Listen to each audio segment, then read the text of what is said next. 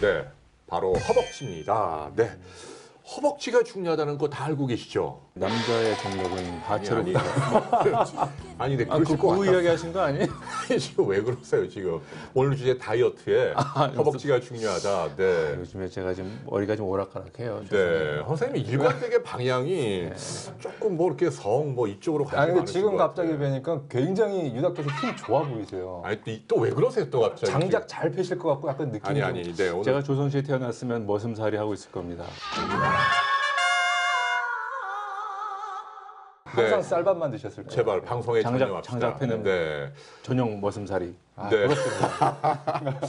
아니 그런데 그런 얘기 있잖아요. 옛날에 그 사윗감 고를 때 그 남자 허벅지 보라는 얘기 있잖아요. 인체의 기초 대사량의 거의 절반 가까이를 이 허벅지 근육 단독으로 쓴다는 거죠.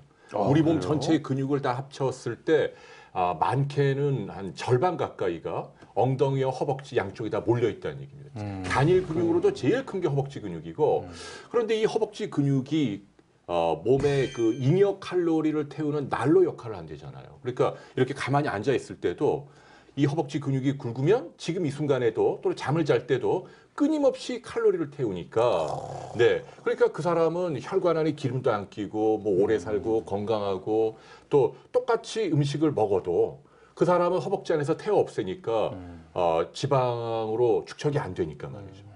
그래서 허벅지가 진짜 중요하고 어, 그 사람이 건강한지 아닌지 가장 손쉽게 알수 있는 단일 척도도 허벅지, 허벅지. 근육의 부피다. 어, 이상화 선수 이 허벅지는 예술 아닙니까? 그럼요. 건강의 상징이라는 얘기입니다. 네. 부러워요.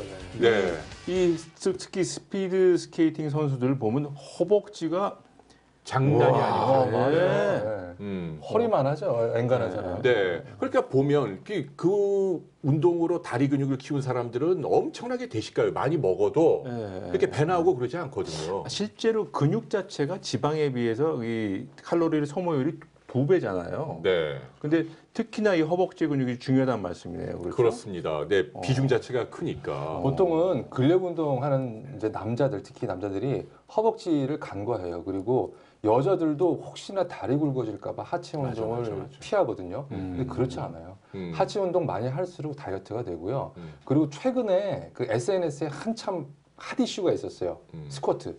어허. 스쿼트를 하면 이 뒤태 몸매가 좋아지거든요. 어허. 스쿼트 열심히 한 어떤 여자분의 전후 사진이 나왔는데 어. 이게 처진 엉덩이가 딱 힙업이 된 그런 사진이 있어요. 이야, 그게 다 스쿼트가 허벅지 운동. 스쿼트를 한번 보여주시죠. 그 스쿼트 운동 아시죠? 이렇게 앉았다 일어났다 하는 거. 그렇죠. 네. 아니 그 스쿼트 원래 두 다리로 하는 거잖아요. 그렇죠. 그렇죠. 네, 근데- 두 다리 앉았다 어, 일어났다. 근데 다리 하나로 하는 스쿼트 아세요? 다리로 알기는 하는데 굉장히 거예요. 어려워요. 허벅지 하나만한 제가 좀 운동을 많이 자신 있습니다. 한 다리로 오, 앉았다. 야, 장, 장난이 아니에요, 진짜. 아 근데 야, 왜그 왜- 만들 자꾸 만들? 아니 한 다리 스쿼트가 되실 몸매가 아니신데. 아니, 근데 다리는 진짜 대단하신데. 일단은. 백문이. 머리 아니, 왜, 아니, 왜 고정하세요? 아 뭐, 잠깐만 있어. 아니, 왜 안- 일어나고 그래? 안- 카메라, 안 준비 됐어요, 지금 믿으니까. 봤습니다. 안 믿으면 뭘 하신다고요. 뭘? 자, 앉았다가 네. 일어난다. 오, 이야. 브라보. 정말 조선시대 태어났으면 쌀밥만 드셨을 분이 아니시네 이거. 와.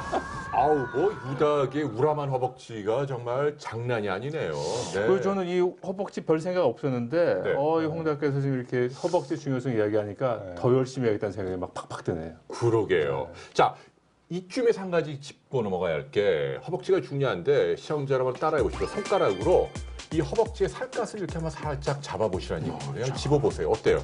이게 이렇게 잘 잡히고 얇은 사람이 있고 또 두꺼운 사람이 있단 말이에요. 이게 어느 쪽이 좋을 것 같아요? 두꺼워야 돼요? 얇아야 돼요? 우리 작가들 얘기해 보세요. 두, 두꺼워야 돼요? 얇아야 돼요?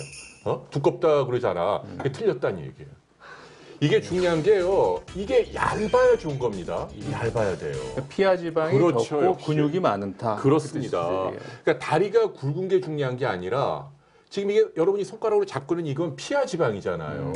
이게 두꺼워서 굵은 건 아무 소용이 없고 그 안에 근육이 많아야 한다. 네.